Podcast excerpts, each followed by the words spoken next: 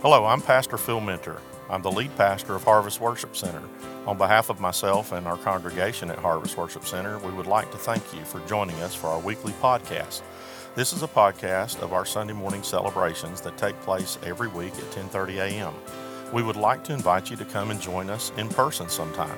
We are located at 456 4th Street in Trion, Georgia. We now pray that you are blessed by the Word of God today. Thank you again, and we hope you will enjoy this week's message.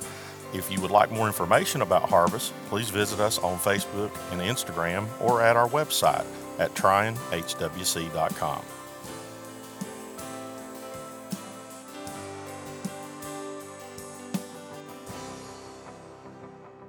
You have His love today, whether you know it or not. He loves you unconditionally. He has, He is head over heels in love with you. He would do anything He could for you and he has done everything for you through sending his son Jesus to die on the cross. Amen. Aren't you thankful? 40 days. Uh, 40 days of focus, and today we end with our focus on 2020. What God has for us, uh, what's in store for us. And I will tell you, uh, I believe that there's some great things in store for this church in 2020. I know that many have been going through a lot over the last 40 days, still going through it. A lot of sickness in the church right now, and uh, families just uh, can't seem to get better. Well, when it's flooding one second and the blizzard the next, what do you do? Um, get ready. I think we got more rain coming. Ready to build an ark. Might need an ark to get around, but God has been good to us. And so today I want to kind of uh, bring us into the journey of where I believe God – is directing us after this 40 days and in the completion of this. Um, I'm hoping and I'm praying that you will not stop praying. That makes sense. That you will continue this journey of prayer throughout this year. That we are creating a culture of prayer in this church. Um, because without prayer, we will fall short of the vision God has laid before us to accomplish and we will not be able to do it. Without Him, we might as well just stay right put where we're at because until He moves, I don't want to move. How about you? Until He speaks, I don't want to, to try to, to, to do anything. I do believe, however, God is speaking. I do believe that God is directing, and, and hopefully in the days to come, uh, we'll, we'll have some exciting things to share with the church uh, about that direction. Um, ultimately, we know the goal ahead of us in 2020 is to get a new church home, uh, to try to be in a new building by uh, my goals by the end of this year. By the end of this year, that we'll be in a new building, a new facility, um, a brand new church pastor. Nope, a brand new ministry center, a place, a spiritual hospital, place where the hurting can come, the wounded can come, and they can find life and hope, and that there can be discipleship going on. Amen. Uh, I've shared with you, and many have said this, but um, actually, Billy Graham coined the phrase, as well as other famous ministers throughout history, that we have been uh, effective sometimes at reaching lost souls. We've been very poor at discipling those. Um, with that said, I'm going to give you just a little bit of plug. Within a few weeks, we are going to begin a new believers class. I asked for some of you to show me your interest. Many of you showed your interest. And so now I'm asking you to up the ante. There is at the Welcome Center a sign up sheet for this class. So uh, we will know how many to prepare for material wise. So if you are interested in the New Believers class, please sign up for that. Um, because a lot of us, and I and I'm gonna tell you, I've had people come to me that have been serving the Lord for a while, but said, you know what, I need something like this. I want to take something like this. And I'm to just tell you something. Um, sometimes people get saved and we just kind of throw them out there to, to figure it out. And a lot of times we've, come on, folks, we've thrown them out there and say, figure it out. Um, and then we'll give them, we'll give them some really, really poor advice. Read your Bible, go to church, pray. But we don't teach them how to read their Bibles. We don't teach them how to pray. You say we teach people to pray. Jesus said uh, to his disciples when they asked, Teach us, Lord, to pray, he said, Pray in this manner. He gave them a pattern of prayer, he gave them a type of prayer.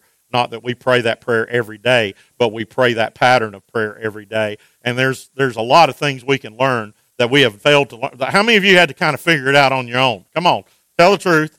Uh, a lot of too many hands in the house. Too many hands in the house. So new believers class, if you're interested in that, doesn't matter if you've been serving the Lord for five seconds or if you've been serving Him for 50 years. If you feel like you need it, please sign up for that class. And um, because I think we're going to have a great time as we learn to follow Jesus. Um, I think it's hilarious to watch, to read about the way the disciples tried to follow Jesus sometimes. You say, oh, you read the Bible and laugh all the time. Because I think it's absolutely a riot watching these guys try to follow after Jesus. I think it's more of a riot watching me try to follow after Jesus. Okay, I, I, I, I'm, I don't know if you feel that way. And I think sometimes the Lord's sitting on the throne and he's just really laughing at me. And he has to laugh sometimes to keep from crying. But he's laughing, saying, Look at Phil trying to follow me. Isn't that a riot? Isn't that a riot? Folks, we got to figure some things out. We've got to build strong discipleship. We have to be a strong forever family if we're going to accomplish what God has. There has to be connection this year. Come on, folks, say it. Say uh, connection. There has to be connection this year, and you got to do more than connect with the handful that you are used to connecting with. We've got to branch out. We've got to get out of our comfort zone if we're going to be the kind of church that God wants us to be. In other words, Harvest Worship Center is a forever family of believers committed to preaching the cross with conviction.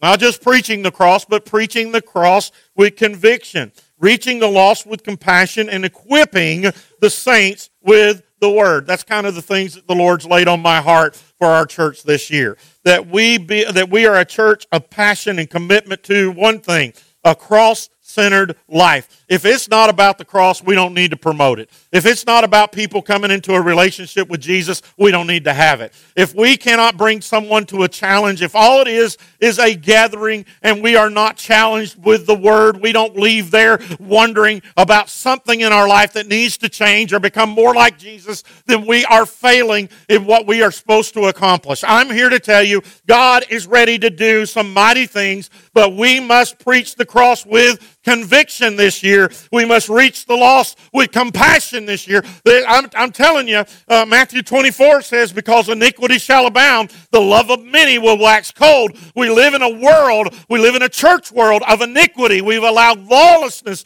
to come in to the point that our love and our passion for this Jesus has grown cold. And when it grows cold here, it will grow cold out there. And they're telling you the church has lost its compassion for the lost and dying world world around it. People are going to hell, my friend, and the church is going on singing their songs, worshiping the way they've always done. We got to have a God felt compassion for those who are in need of Jesus this year. If we're going to see some of these names come to Christ, we got to have compassion for the lost.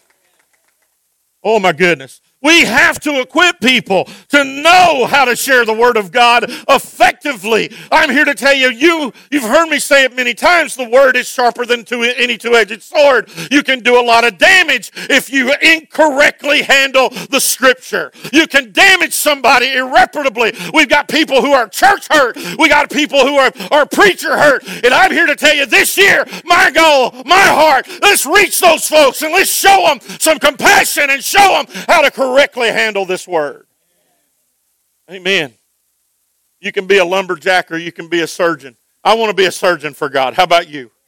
I want to provide healing through the scripture, not damage and, and hurt and pain. Too much of that's went on. Matthew 16, turn with me there. That's going to be our anchor verse for the next couple of weeks, or next few weeks, actually. Matthew 16, verses 13 through 18, is simply titled in most Bibles as Peter's confession of who Jesus is, the Christ. Begins in, in verse 13 chapter 16 saying this. Now when Jesus came into the district of Caesarea Philippi, he asked his disciples, Who do people say the Son of Man is? And they said, Some say John the Baptist, others Elijah, and others Jeremiah, or one of the other prophets. And he said to them, But who do you say that I am? Simon Peter replied, You are the Christ, the Son of the living God. And Jesus answered him, Blessed are you, Simon Barjona, for flesh and blood has not revealed this to you, but my Father who is in heaven.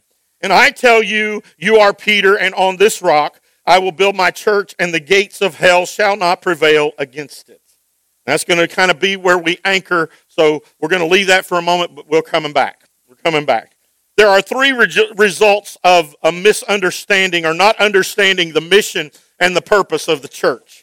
As I said, the mission and the purpose of the church is based upon uh, Matthew 28, the Great Commission. We are to reach the lost at any cost. That's what it basically sums up. And let's, he, he said, what? And make disciples. And that process is exactly that a making process. It's not a, okay, ask Jesus to forgive you and you're on your own. It's a process. And we need to be effective at that process if we want to see God give remaining fruit to this local church. Amen, Pastor.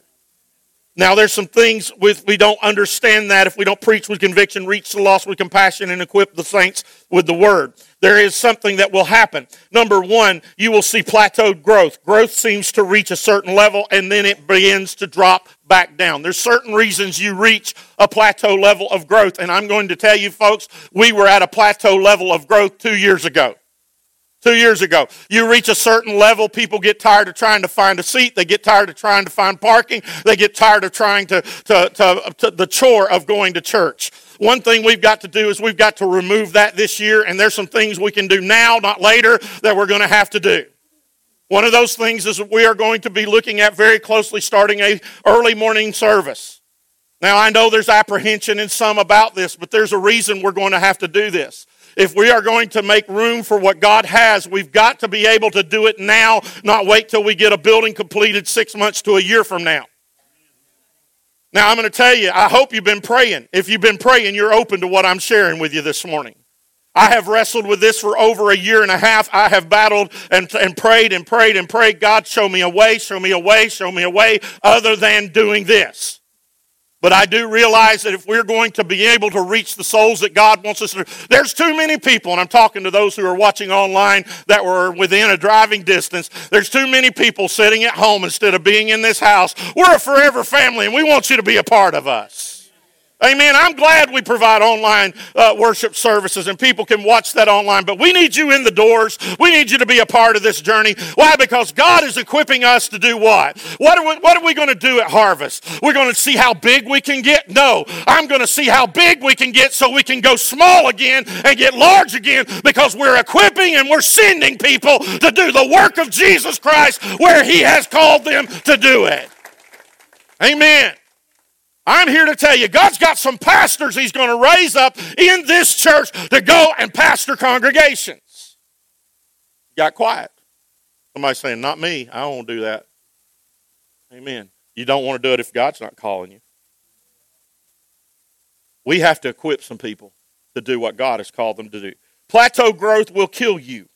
It will begin to drop slowly, but then it will begin to do just that drop and level off at a certain number because people are content at where they're at. Oh my Lord, take away our contentment of where we're at. And Lord, help us see that God, you have real growth in mind for us so that we can send more people into the fields to harvest more souls. I'm going to think, I just want you to think about, look around a little bit. What if everybody in this room just reached one soul in the remaining 11 short, well, actually, uh, now into 11 months. Uh, in just the next 10 and a, and, and a half months, or of this year. How many, if everybody reached one soul in this room, I want you to think about it. Just one. We think about reaching multitudes. What if you just won one person to Jesus this year? You targeted one soul this year. You said, God, I want to see one person. I want to know I've helped one person find their way into the life that you offer, find their way into the hope of Jesus Christ. Just one person. What would happen in this community? I'm here to tell you you, a fire would begin to burn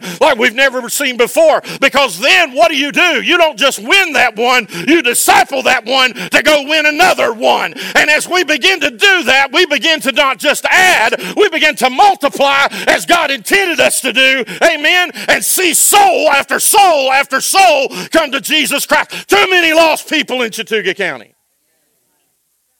Too many. Too many people claim I belong here, and they don't belong to nothing. Number two, not understanding our mission will cause internal conflict, constant infighting, causing, uh, caused by the ignorance of not knowing what to share or how to share it. What is our purpose?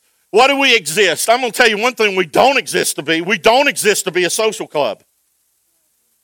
Oh, one amen. We don't exist to be a spiritual social club where we can just come with other believers and hide in here for a few hours and then go back into this world. We exist as a church to come together so that we might understand our mission and our purpose. Do you understand that? Are you focused on that? We've had 40 days, we've challenged this church to focus on different things. Are we focused on our purpose? Are we focused on our mission?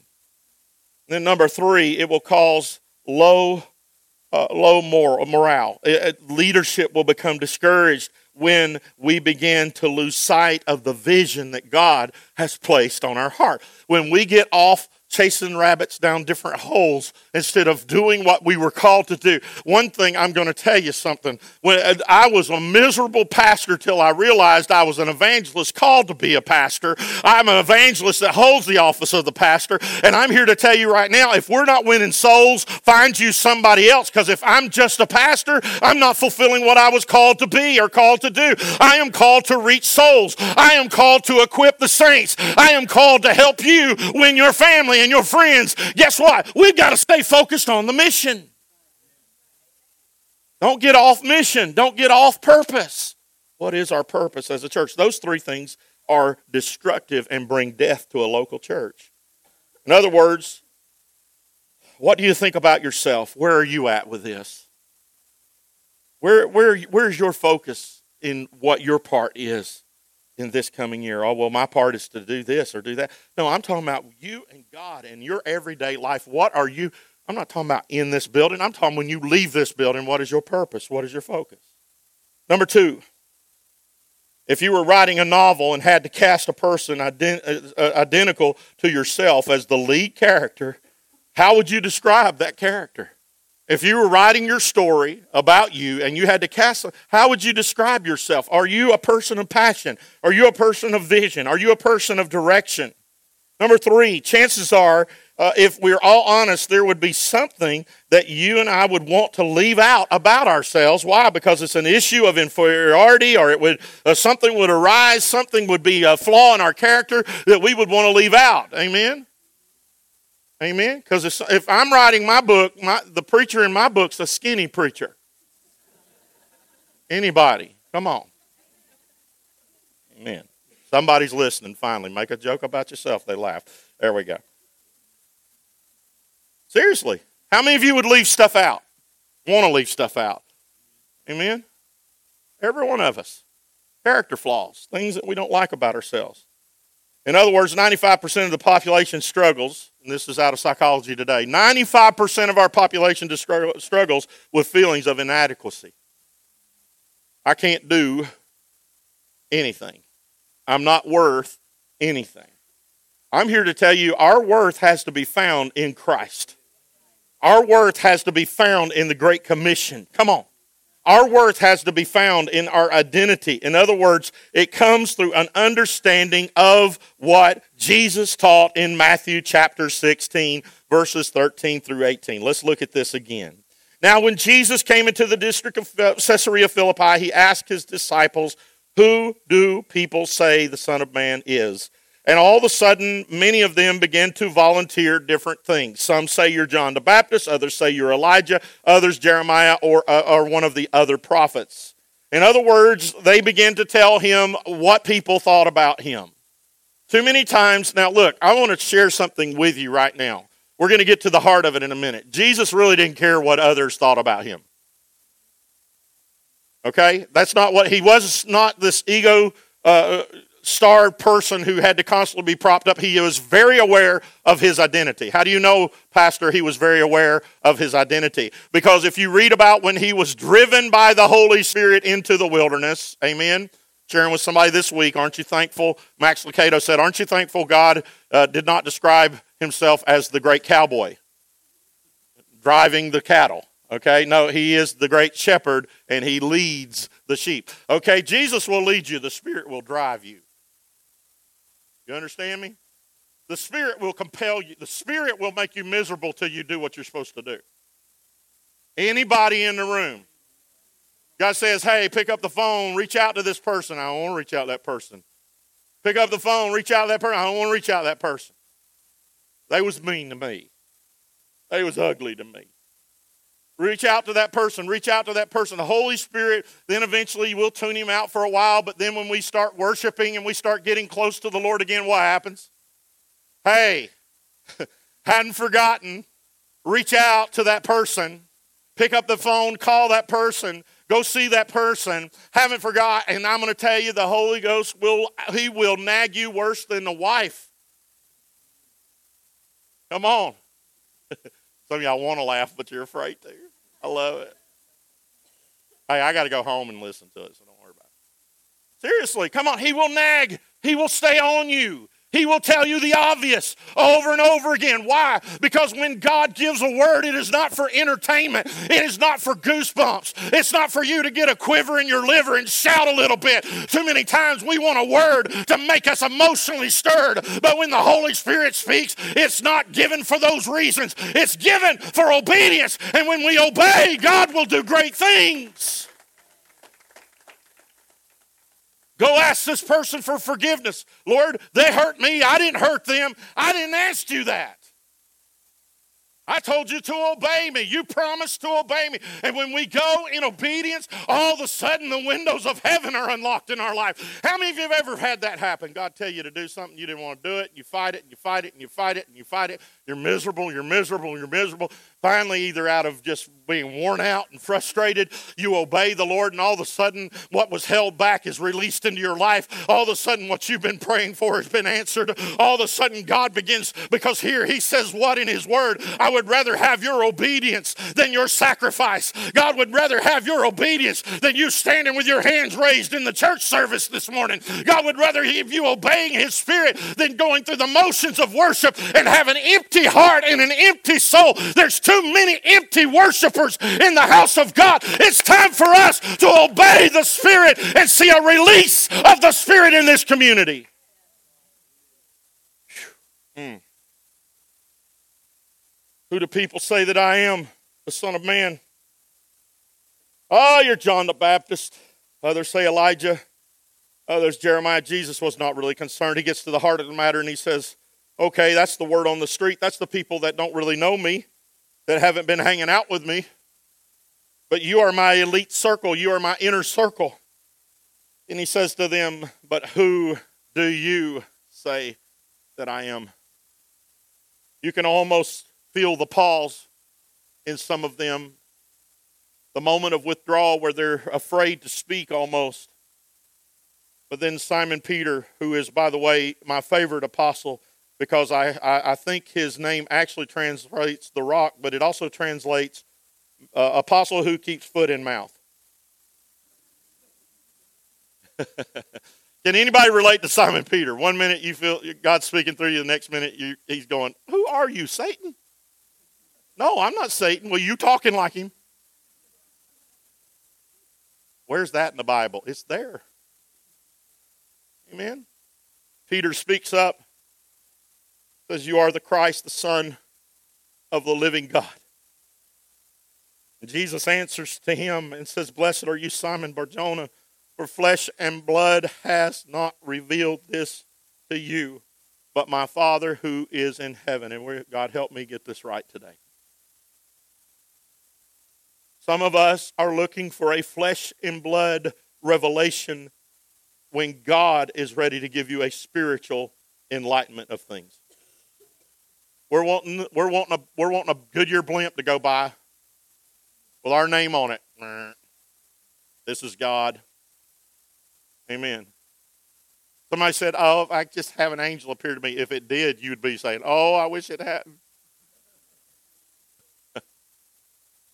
Oh, if I could just see the Lord's presence visibly. Better watch what you're asking for. John saw it. Amen. In a vision in, in Revelations, what did he say? I turned around and when he got when he got a hold of what he got a hold of, he said, I fell at his feet as if I was dead. In other words, I wish that I could die because of the glory of this Jesus, the power of his majesty. I want you to know something. Some of us are seeking a flesh and blood answer to a spiritual problem. You're not going to find solutions in the flesh. They will be found in the spirit. The rest of the disciples were kind of silent, but Peter, don't you love it? Peter was always the disciple of the first. First man out the boat, first man to tell him to build tabernacles, first man to first man. Amen? It was his personality. He was a he was a jump. He was he was not a look and leap guy. He was a jump guy. Look later. Peter jumps out of the boat. This time he jumps out of the boat and he says, You're the, you're the Christ. You're the Son of the living God. And, and, and Jesus looks at him and says, You're blessed. Why are you blessed? He said, Because you are not seeing this carpenter from Nazareth. You are seeing with spiritual eyes. There's no way you could see that unless my Father reveals it to you. I'm here to tell you, some of us, we're looking at problems, we're looking at things we need to do this year, we need to accomplish in 2020, but we have had a focus on the flesh instead of saying, God, Open my eyes spiritually. Let Father reveal it to my spirit because I cannot see it with my flesh.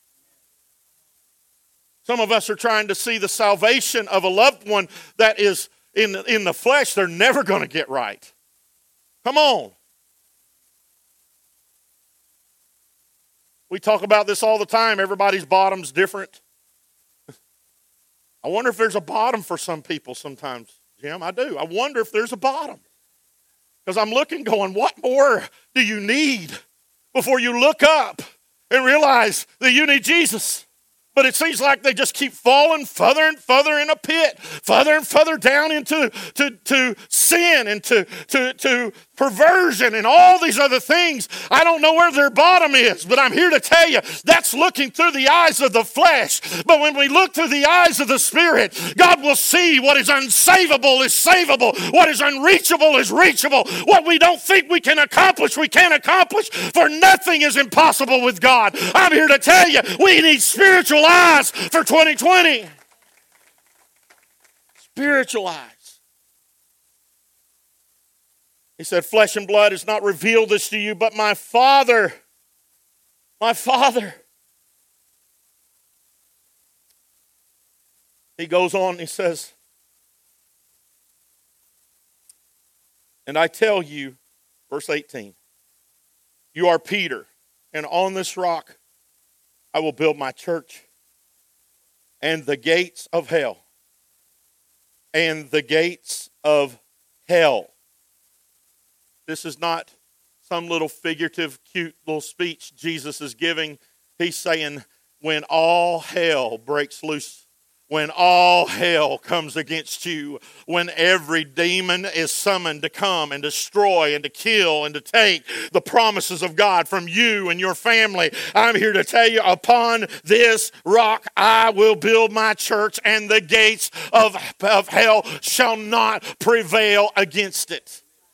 What is he saying in that verse of scripture? I will tell you plain and simple what he's saying. When my life is built on a revelation of who Jesus is,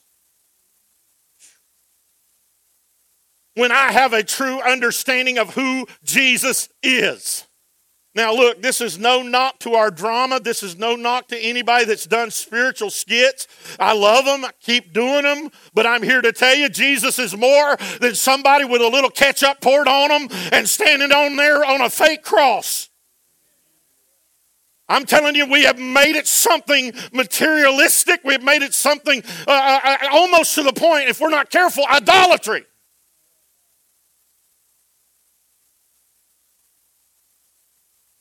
But Jesus was not the figure that we paint in our minds and our hearts of some defeated, weak, anorexic, frail Jesus.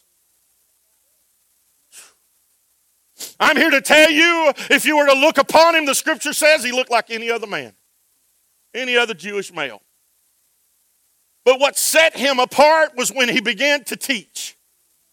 Because the Pharisees would leave scratching their heads the scribes would leave rubbing their beards, thinking to themselves, What manner of man is this? For he teaches with one who has authority, which that word translates connection. In other words, he is connected to something we're not connected to. He can share the scriptures that we share, and multitudes will come and hear him. But we share the same verses, and people fall asleep. I'm here to tell you there's a difference when you are connected with the authentic, when you are connected with the authority of heaven. There is an anointing that flows. If we are to reach souls this year, we can't just we just can't quote John 3:16 and expect the altar to fill. It's going to come with an authentic connection to the Father. And my friend, that doesn't happen in Sunday morning service. It doesn't happen on Sunday nights. It happens when you push back the plate. God help me preach. When you go into your prayer closet, you shut the door behind you and you say, Oh God, anoint this flesh and blood. Lord, help me, God, to be your instrument. God, I need you. And those who pray in secret, He rewards openly. We have to have a revelation of Jesus. I grew up where I was told to have a revelation of the church. Get a vision of the church. See what the church is. Never have I found in Scripture where it says, get a vision of a church. But it does say, have a vision of who He is. I don't need to see the church. The church is flawed, weak, and human because it's made up of flawed, weak humans. But when I look at Jesus, I do not see this anorexic, frail, defeated Christ. I see the one who walked out on the third day full of glory, full of power, saying, Hell, you just take that. You ain't got victory over me anymore. You don't have victory over those who follow me anymore. And he made a show, according to Galatians, openly of those principalities and powers. In other words, he embarrassed them. Anybody ever been embarrassed in this room? About two of us. Thank you for your honesty on the front row. Who has done something embarrassing? You guys need to be okay. We'll just sit here till everybody raises their hand. Once again, who has ever embarrassed themselves or been embarrassed? There we go. There we go. See you waking up. Everybody in this room, we've embarrassed ourselves. Okay? We've made a show of ourselves. And wish to goodness we hadn't got up that morning. but the Bible says that Jesus made a show of the devil. In other words, he called him out on the carpet Oh, you got to understand what was going on here. Up until this point, the enemy had flexed his muscles as this invincible, impenetrable force. You couldn't get through him, you couldn't get around him. He's mighty, he's strong, he's, he's the prince of the power of the air, he's all these things. He had been flexing his muscles unchallenged, but all of a sudden, my God sent his son, and his son showed him who he really was. He embarrassed him before all of heaven and all of earth and showed who he was. Who is he? He's not a lion. He roars like one, but he's really a defeated little cat. Some of us, we have a big vision of the devil and a puny vision of God. My God, my God was victorious over death, hell, and the grave. I'm not even going to get past this this morning. This is just the introduction, by the way.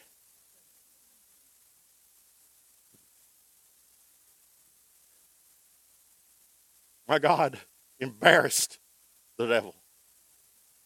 Embarrassed him. Can you picture him sitting on his little figurative throne? All of a sudden, in walks the Son of God who he thought he had defeated and says, Hey, you got something that belongs to me. What? What do you mean? You're defeated. You're dead. Not for long.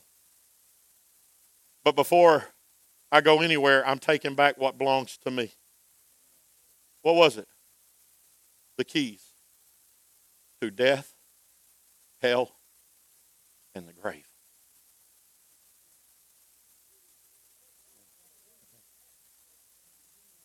Mm. Death, hell, and the grave. And I don't know if I don't know if God did. I don't know if Jesus really. I don't know if he did this, but I kind of think he kind of snatched those keys. Like my dad did my car keys one time.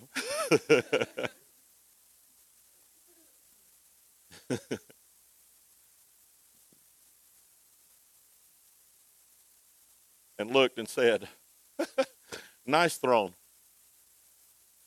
Walked out victorious.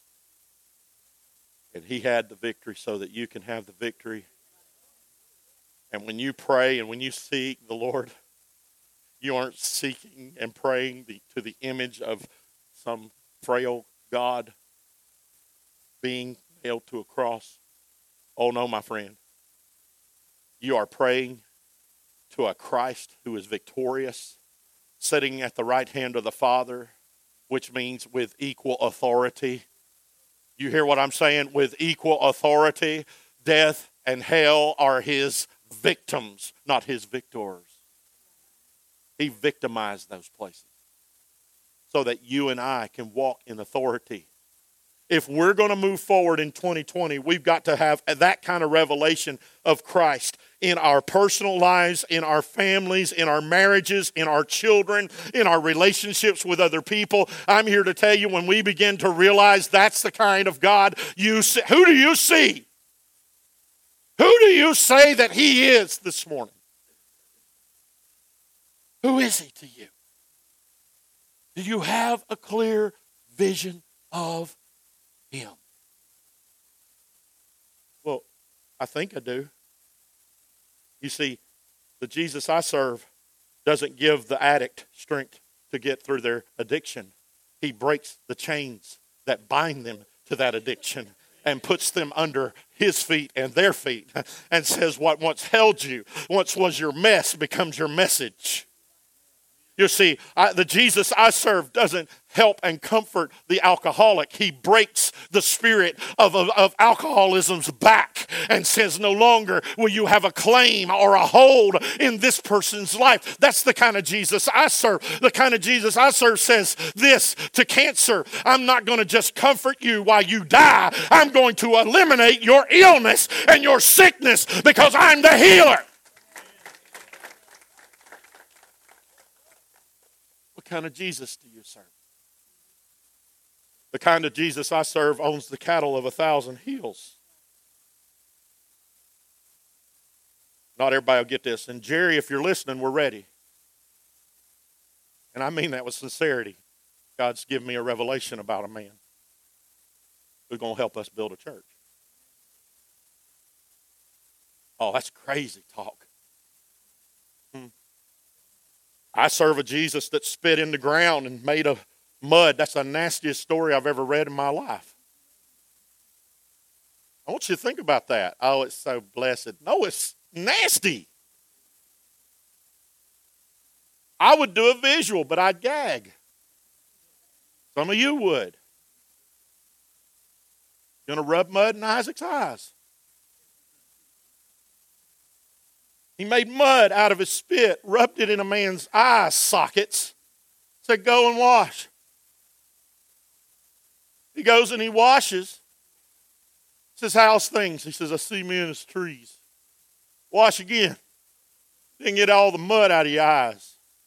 I'm telling you, some of us, we've washed once, but we need a clearer vision. You may need to go back to Calvary's flood again, wash a little bit more his vision clears up. And I'm going to tell you now, I'll argue you down. It was better than 2020. God doesn't do something halfway. He didn't halfway down a cross. He didn't halfway get scourged. He went all the way through it all so that you and I can face and be delivered completely. Amen. Now, I'm going to tell you my argument right now. I am, I, I, and I'll have some emails, I'm sure. But I am so sick of people saying once an addict, always an addict.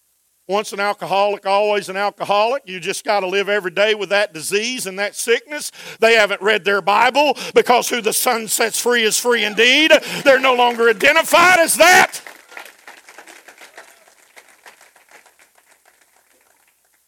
I was once a lot of things, but then I met Jesus. I'm not claiming those things anymore. I've laid them, I, will tell you more than that, I didn't just lay them at the cross, they were nailed to it. what the Bible says. And I will not allow, look, the only person, if somebody's identifying you by your past, then they're being an instrument of Satan in your life. Because there's only one person that throws their past in your face, and that's the devil. And he may use a person to do that. But I got news for you. If you've been set free, you've been set free. We're going to end this time together like this. If you don't have a clear vision of your own freedom, you will never have a clear vision to see others set truly free. If you still feel bound by and identified by what you once were, then you will never see somebody completely set free of what they are right now. So, to see true revival take place in Chattooga County, I'm going to tell you what we have to do. We have to leave those things that want to identify us as who we used to be before the cross right where they belong, on the cross, and walk in the liberty and the freedom that God has given us. And when somebody comes to you and says, Didn't you used to use a needle? Didn't you used to smoke it up? Didn't you used to drink like they all drank, partied up like the best of them? You can look at them and say, That's who I used to be, but that is not who I am. Why? Because because I'm who He says that I am. And I am free. I am a son. I am a daughter. I am clean. I am no longer who I was. Stand to your feet if He set you free.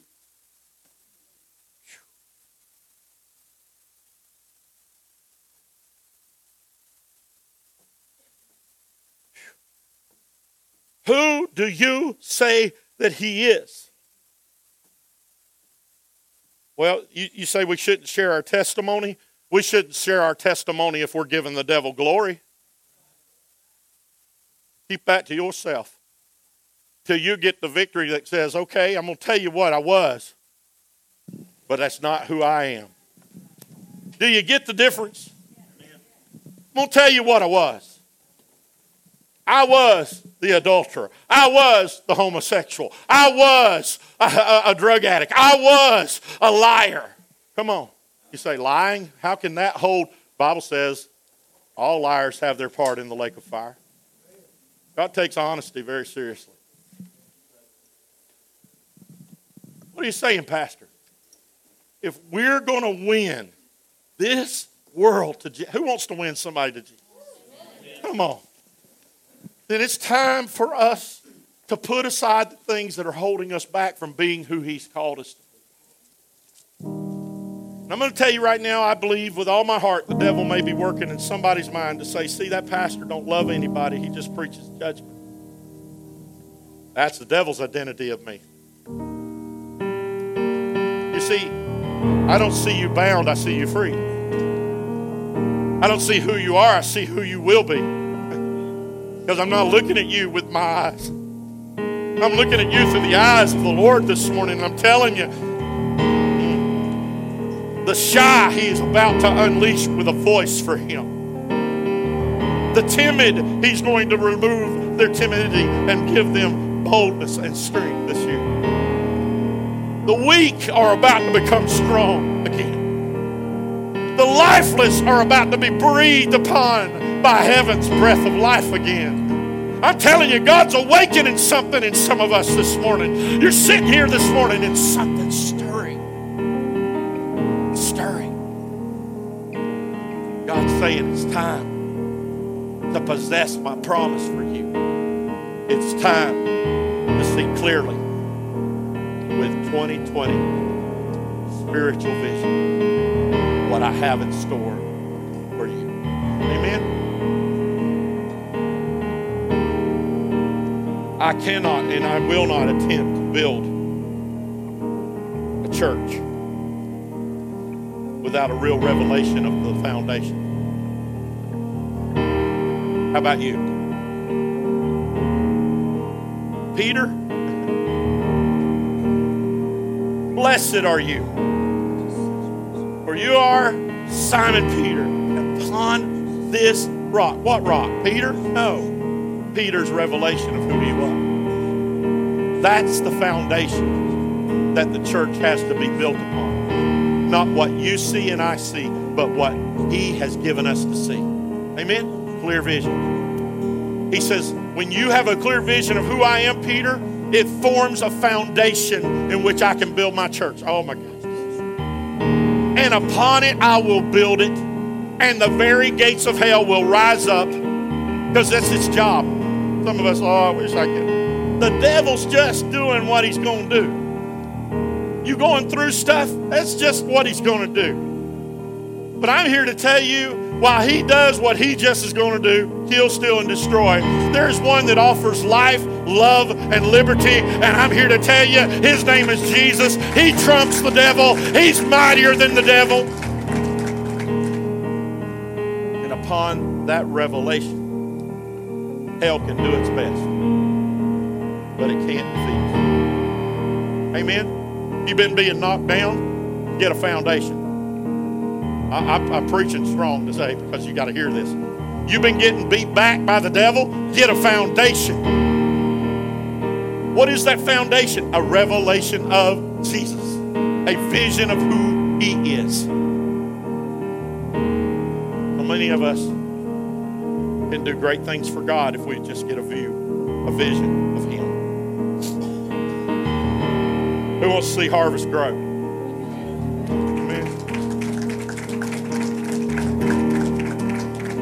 Reminded of an old sign when I first moved here. It used to be over the door. And it said, Growth with godliness.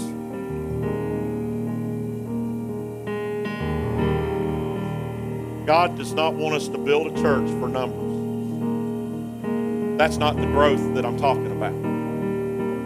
I want to see harvest grow. How does harvest grow? Watching young men and young women and older men and older women uh, walk into their anointing, walk into their calling, and start doing what God's called them to do. That's what I want to see. That's the growth I believe God wants. And I got news for you. The natural result of a healthy body is growth. And so, if we want to see the church grow in number, we got to grow spiritually strong and be the body that He has called us to be. Because guess what? Promise you, hell is coming. It's going to come against you. That's just what happens. All right? Some, some of you, it's at 6 o'clock or 4 o'clock. Whenever you get up on Monday, you're like, hell's here. No. But then you get up and the water pressure's gone, and the, or you can't drink the water at all. We'll have a special service praying for people that drink the water by mistake. I'm praying the Lord clears that problem up. Hey, has He not made bitter water sweet before? if that miraculously goes away and all the tests say, don't you say, boy, how lucky we were. You look at somebody and say, no, Harvest prayed that the bitter waters would be made sweet again. We prayed, we believed to God that could do it. If He did it in the Old Testament, He can do it today. I don't know if He does miracles anymore. He does miracles every day. Every day. Who's ready? I feel something building in this place. I, am I the only one who's ready? for what God has for them. You're ready for it. Once again, we thank you for worshiping with us today. We would love to hear from you. If you were touched in any way by today's message, please let us know. You can find out more about us and even support our ministry with an offering at trionhwc.com. Thank you again for listening and worship